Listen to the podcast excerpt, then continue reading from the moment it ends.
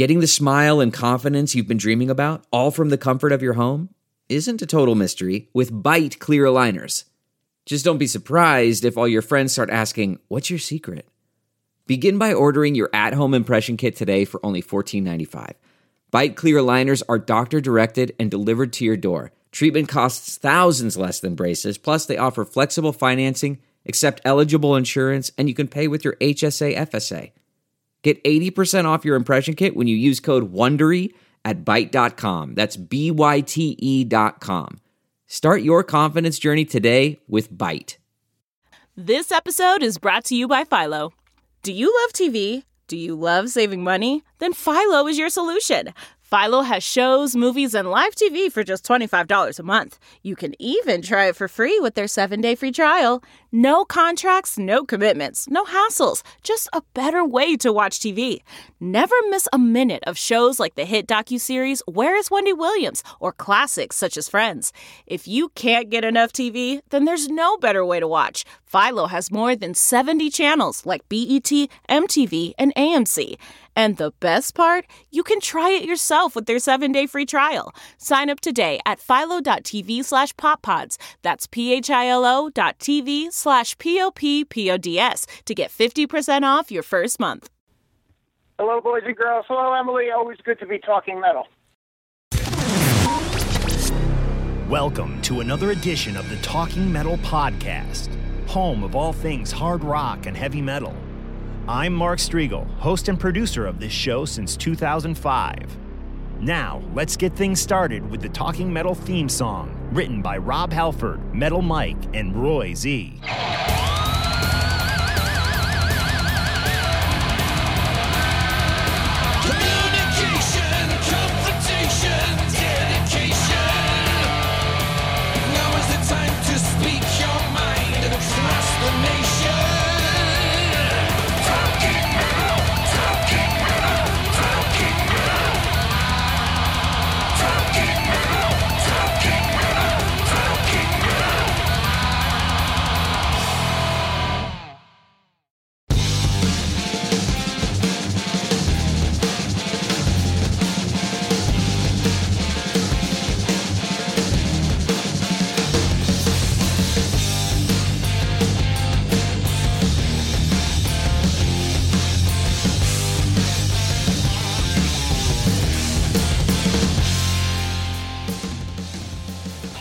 Hey guys, welcome to another edition of Talking Metal. I'm here with my co host and my wife, Emily Strigl. How are you, Emily? Doing good.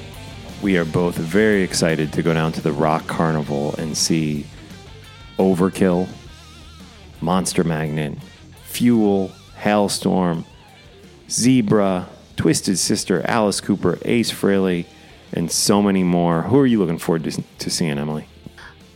Looking forward to seeing Monster Magnet. I haven't seen them forever. Really, really love them. Ace Frehley, Overkill, of course. So looking forward to that. Twisted Sister, Alice Cooper. Love Alice Cooper. So um, just everyone. I'm really looking forward. And some bands I haven't seen. I've never seen The Used. Me neither. The Used, uh, a lot of great. Halestorm is playing, of course. Blue Oyster Cult, a band I've never seen. Zebra, a band I've never seen, believe it or not. Can't wait to, for this festival. It is down in Lakewood, New Jersey. And please, please uh, come down to New Jersey and check this out because it's a once in a lifetime event. One of Twisted Sister's final performances.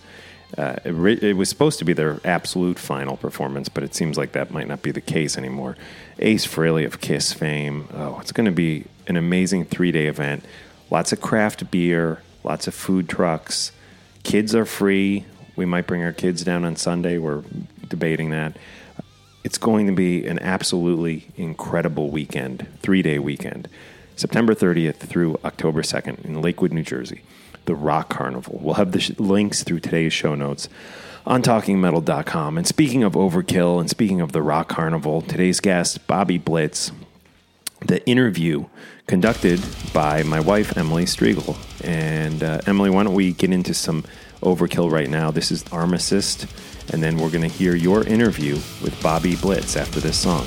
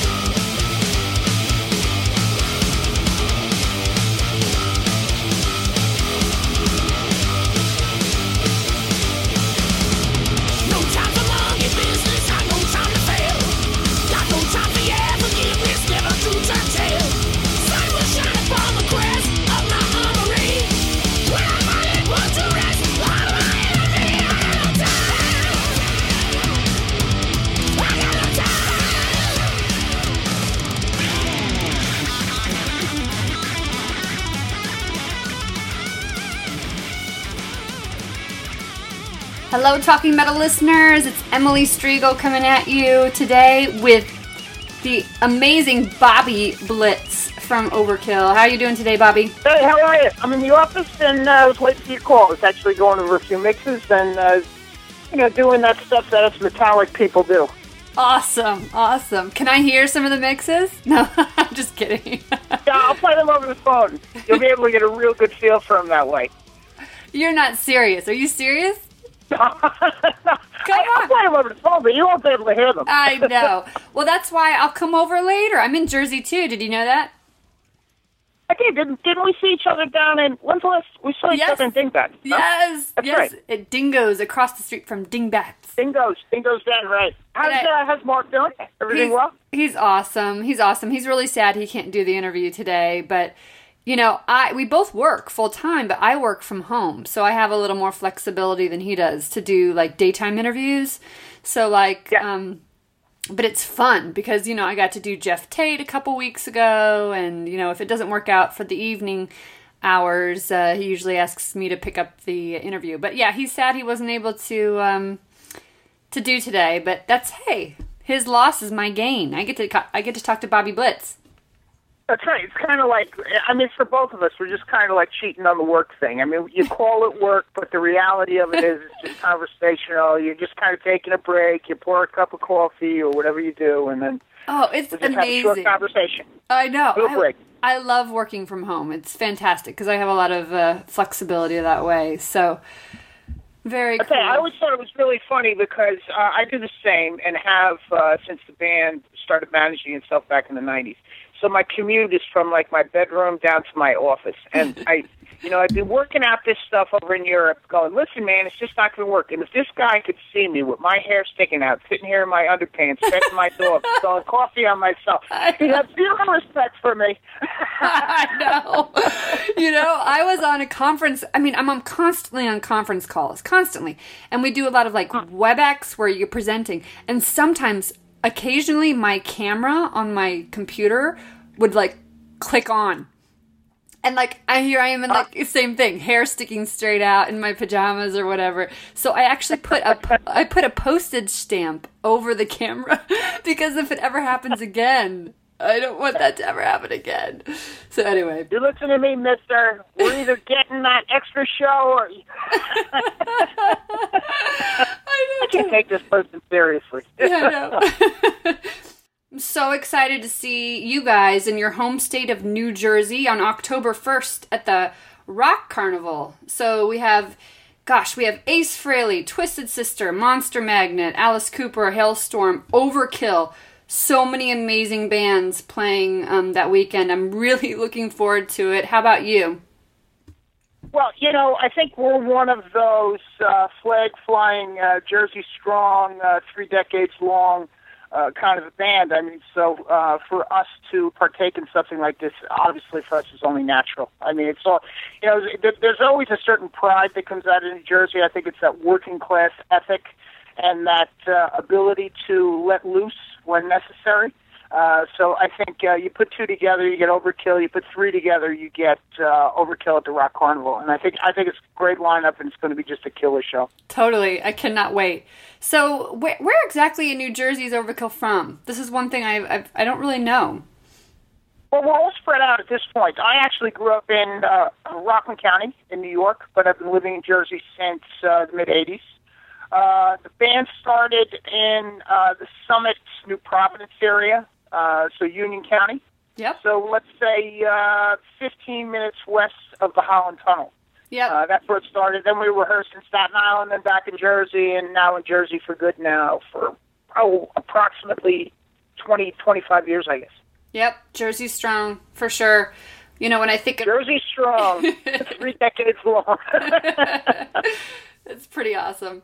So you there is a new Overkill album on the way, um, supposedly titled Grinding Wheel. So um, I want to hear a little bit about Wheel. this.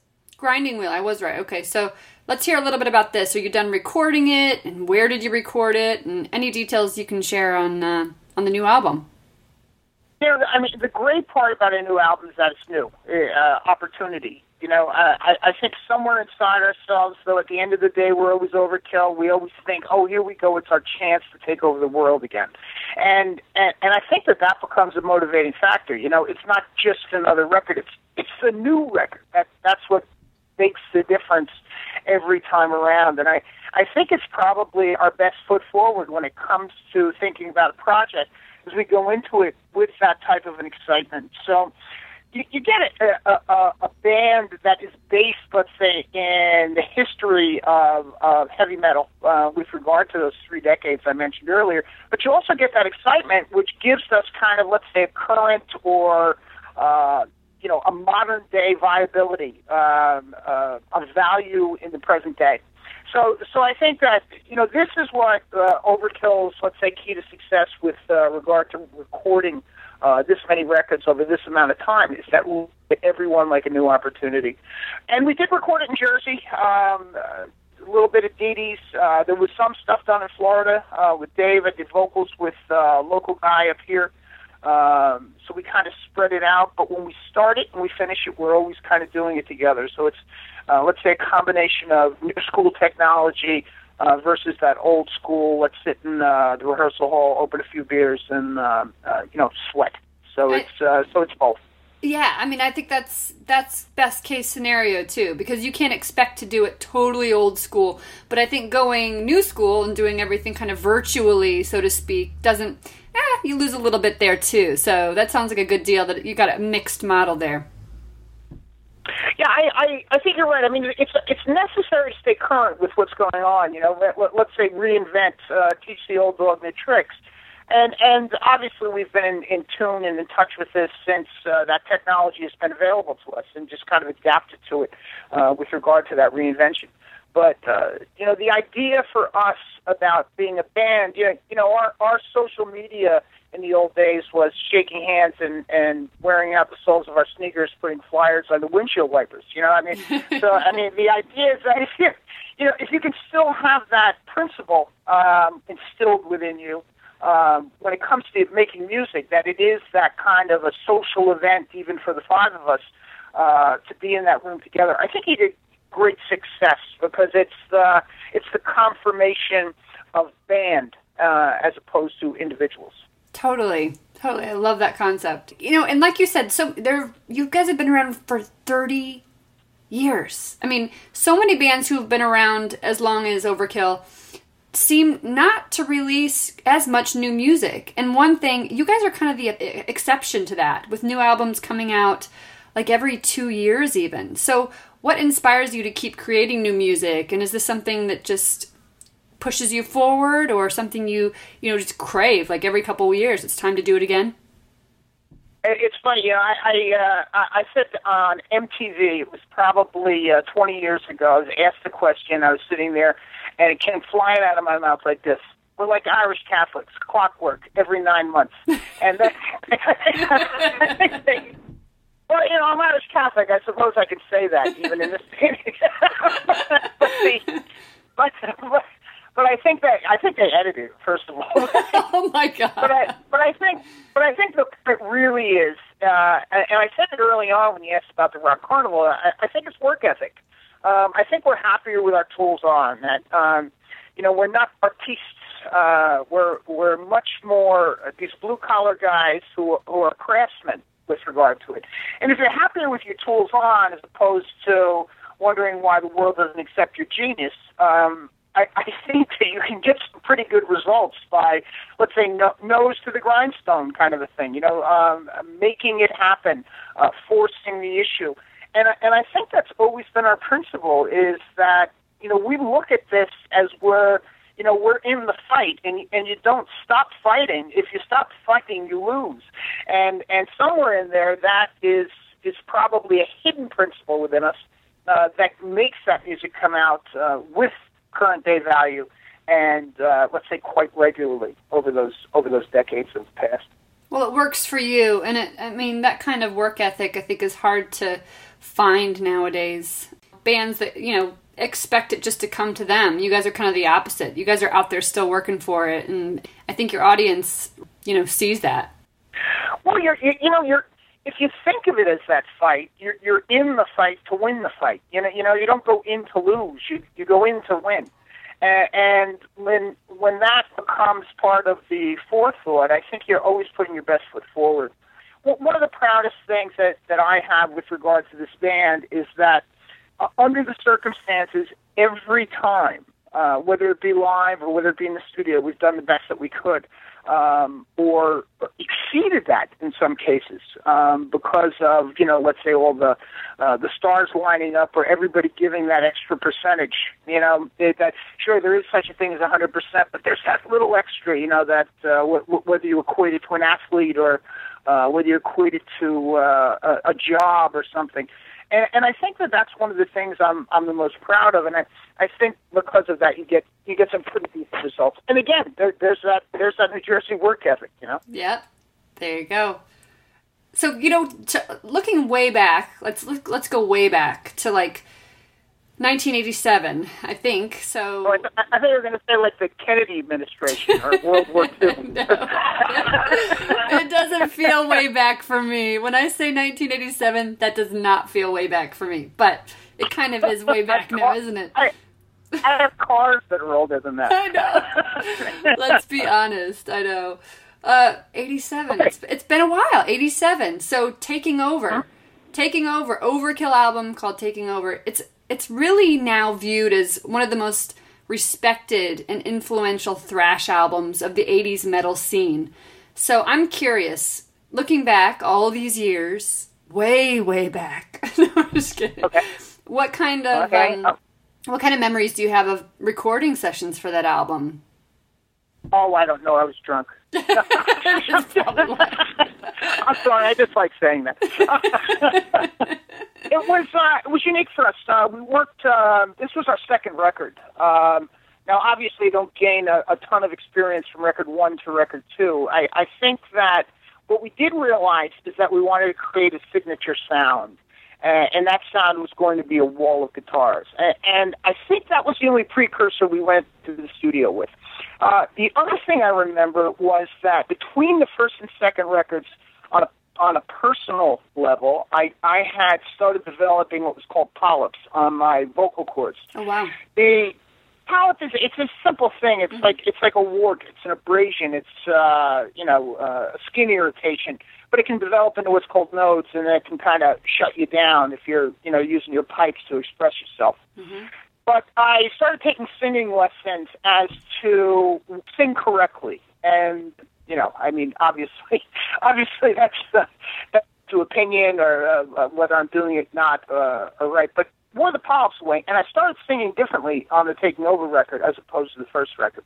And I thought to me that was one of the more notable notable differences on the records was that wall of guitars and that the vocal, even though the music was uh, more aggressive and heavy, uh, the vocal is actually a cleaner vocal than the first uh, record because of that that polyp situation.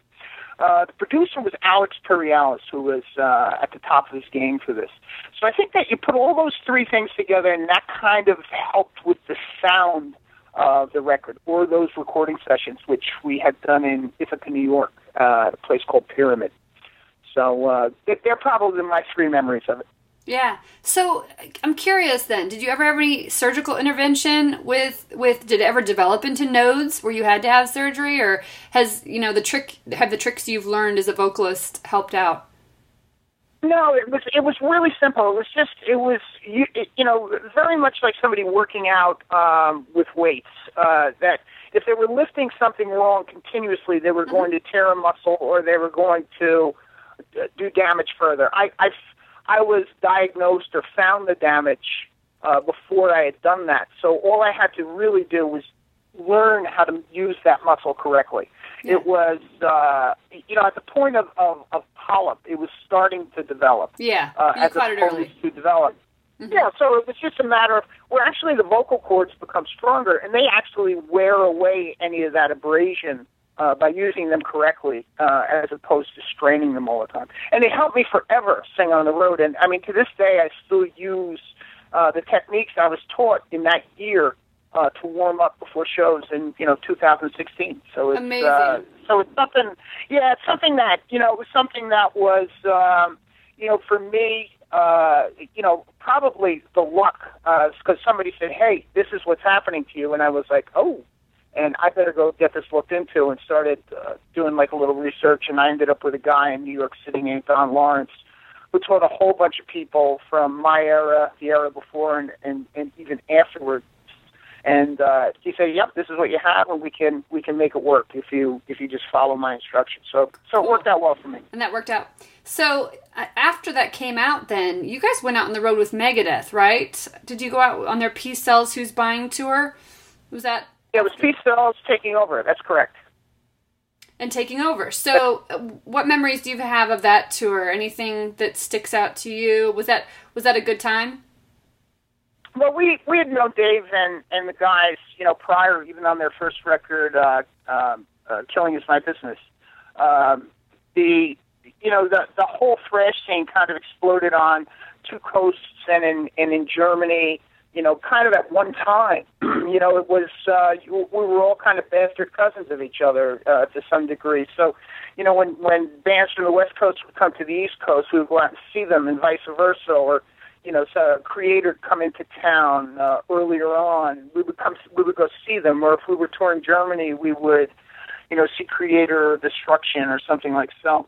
So we we had already experience with Megadeth, um, and I think that you know this was the MTV era where uh, you know Peace Sells was actually I think the song they used to do MTV News. You know they would Yes. they would they break into the bass riff. You know Yeah. so. Megadeth was on a, you know, was on a rocket ship that was uh, that was taking them higher at that particular time, and we were still kind of grinding it out in the foxholes, you know, throwing hand grenades, you know. But it was um, uh, it was a fun tour because I think it, you know there was, it was about the unexplained. Nobody knew what bigger was at the time. All we knew was we were doing what we wanted to do, Yeah. and but as the tour progressed, I think that we saw, and this is both bands, not just Overkill, that we were reaching more people with this than you know was ever anticipated um, or or ever before in our careers. So it was a really good one-two punch. Um, I think the third band on the bill was a band out of Detroit called the Necros, which is uh, was actually this. Uh, this punk band that did uh, used uh, Rat Fink. I don't know if you remember it, but he was uh, it was an Yeah. artist's uh, rendition of a rat uh, smoking a cigarette as their as their logo. So it was so it was a cool uh, one two three kind of a punch. Very cool. And then fast forward to coming up, I think next week. Are you going out to Knot Fest with the Slipknot guys? Is that next week in California? Yeah, see, Ozzfest on Saturday, we're on Sunday uh, on the Knot Fest out in San Bernardino at the, at the big pavilion out there. Um, we've been out there on a few tours, actually with Megadeth in, uh, I guess, 08 on Gigantour, and then we went out and did a show with Maiden uh, two, in 2012. And now this will be our third time out there at this pavilion, but it's supposed to be a madhouse. I mean, uh, three or four stages. Um, you know, Anthrax, uh, Slipknot, End End End, right down the line. Plenty of uh, trivium, plenty of headbanging all the way through the day. So uh, really looking forward to it. It's, uh, it's good to see these festivals hitting the U.S. at you know at, at the frequency they are, and and also at the uh, grandeur and size that they are. Yeah, I know. I know. So I've heard some people complain, oh, you know, there are too many of these festivals, this and that. It's like, I never get tired of them. And people are coming, people are buying tickets. So, I mean, even this, even the one coming up in Jersey, it's not like it's right, it's kind of, in, it's like down by the shore, I think, you know, and I think there's still going to be a ton of people there having the time of their lives, you know, so I never get tired of it. Bring it on. well, it's a great celebration. You know, I mean, Yeah. that's really what it is. I mean, you know, in a perfect world, I think a band wants to present themselves as they see themselves to be. And in, in a festival situation, you can't always do that.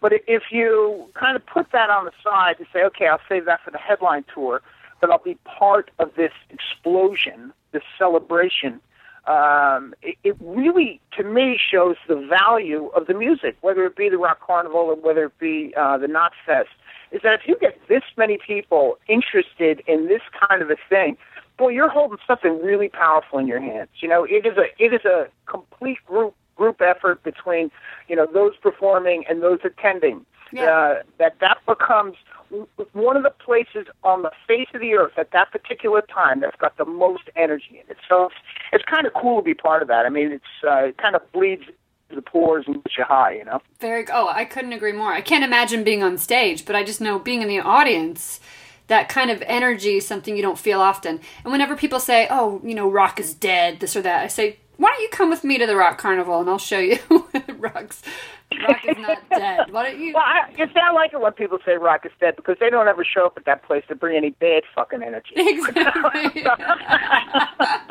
That's a good point. Right. So Yeah, you're right. Beat it.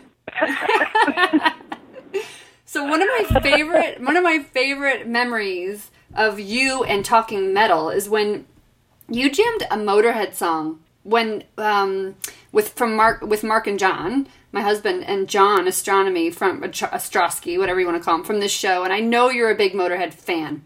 So did you did you get to hang out with Lemmy much? I know you know we lost him this past year, so everyone's talking about Lemmy, but did we ever stop talking about Lemmy?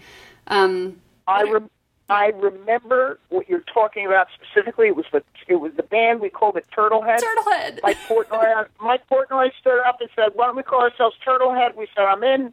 Frank Bello on the bass, John and Mark on guitars, me doing the vocals. We did uh, Motorhead's Overkill. Yes, you and did. it was uh, a fantastic performance. And yes, I you know I got to know Lemmy after the Megadeth tour. We we had done uh, a triple threat across the U.S. and that was Slayer, Motorhead, Overkill.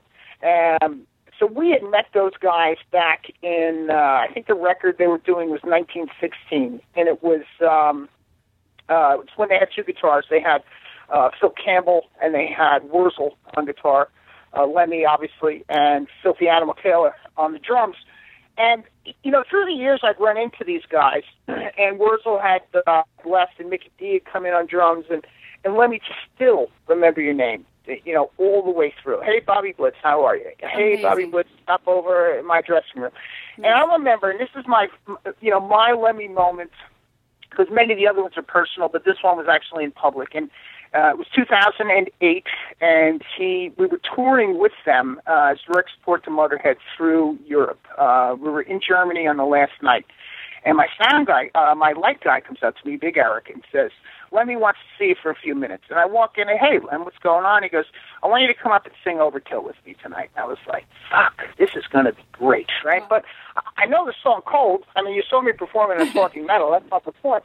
But I was nervous, you know. Now I'm doing it with the guy who wrote the song. So I, I take on my on my forearm. I write the first word of each verse on my forearm. Once you have the first verse, you're in. Well, sure enough, he catches me right in the middle of the song and yells right in the microphone, "Cheat notes!" Right? So I, I don't know what. there's, there's uh, ten thousand crazy Motörhead bangers in Berlin, and I'm like, "Oh shit! I've been caught by the guy who wrote the song." oh, and the irony of the So, situation is you knew the song cold, you know, it's just Oh, crazy, right? I just didn't want to screw it up. So in any case, I, I totally panicked. I dive into the audience of all these people, right? and he's leaning over, and I could see that toothy grin to this day. I'm upside down in the crowd, and I could see him leaning over, mouthing the words, cheat, no, cheat, no. you never lived it down either. You will never live it down. well, you know something, it's a great memory. That, and uh, let's say that that is my motor moment. That's awesome. Uh, if I would give anything for Lemmy to bust my balls about anything, so but I gotta tell you something. He, he took me back to the dressing room afterwards and played me demos of this rockabilly stuff he had been doing, and we, we sat there and had a drink and, and had a good laugh over the sheet notes. So it was uh, it actually worked out great. It was, uh, in retrospect, one of my uh, one of my uh, fondest moments of being on the road. That's amazing. I love that story. Thank you so much. Well, I'm I'm really looking forward to seeing you at Rock Carnival. I can't wait. I, I mean, it's been gosh, it's been too long since I've seen you guys live. I mean, I saw what's the festival that Megadeth did? Ah, Gosh, I saw you at PNC like years ago at this point. Might be the last time I saw you guys. So I'm really looking forward to it.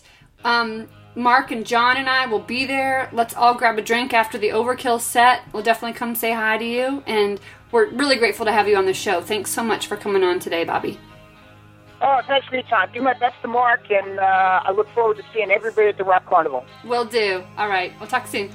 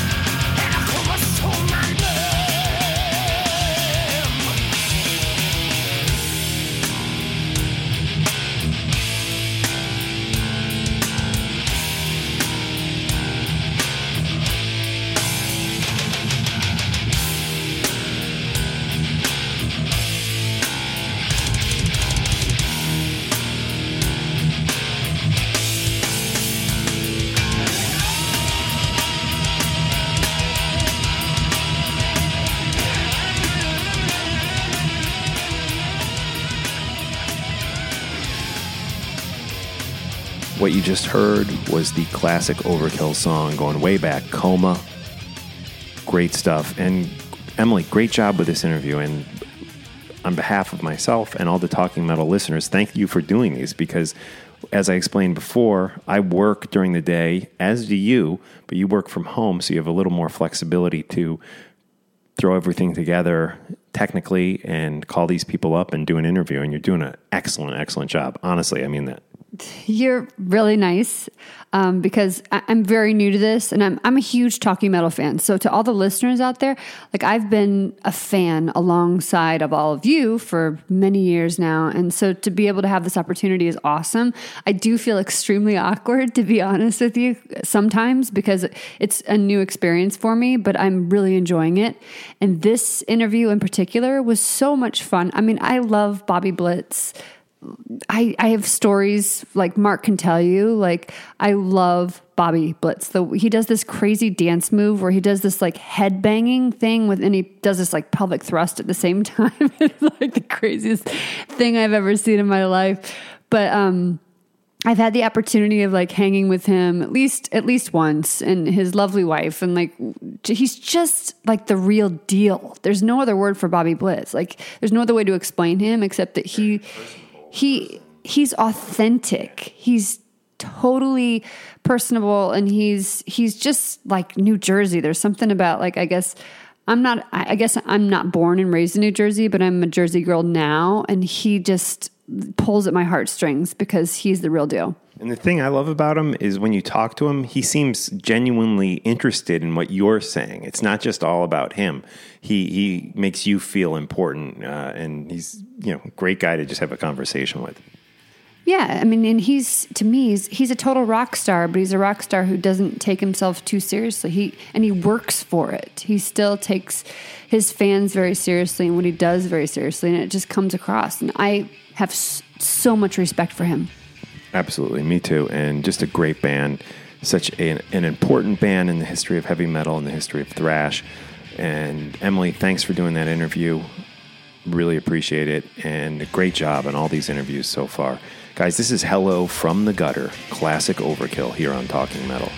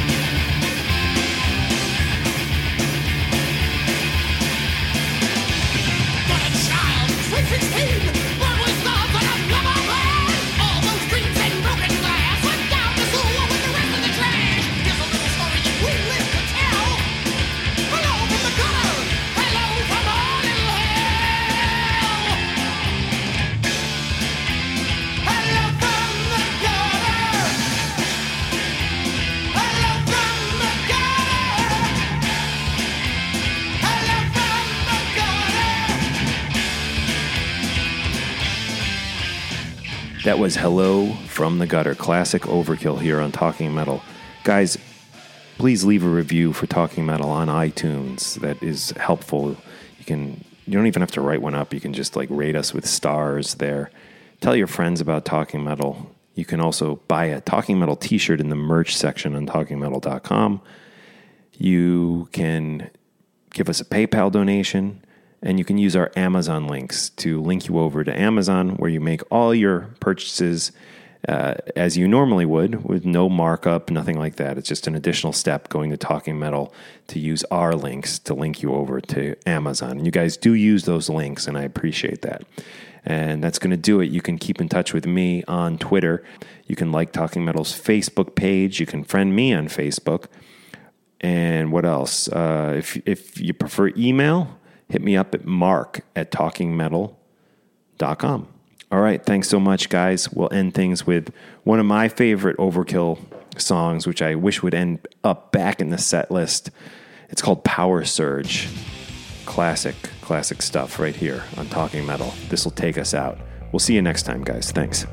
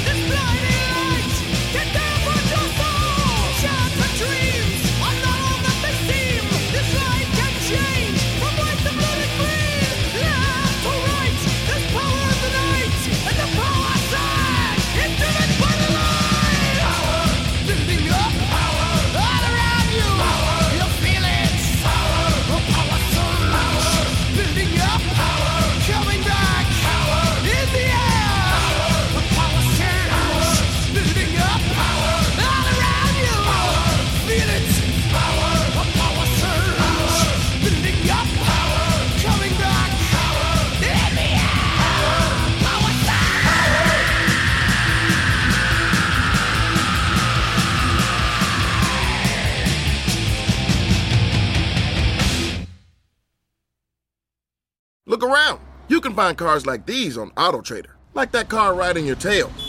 Or if you're tailgating right now, all those cars doubling as kitchens and living rooms are on AutoTrader too. Are you working out and listening to this ad at the same time? Well, multitasking pro, cars like the ones in the gym parking lot are for sale on AutoTrader. New cars, used cars, electric cars, maybe even flying cars. Okay, no flying cars, but as soon as they get invented, they'll be on AutoTrader. Just you wait. AutoTrader.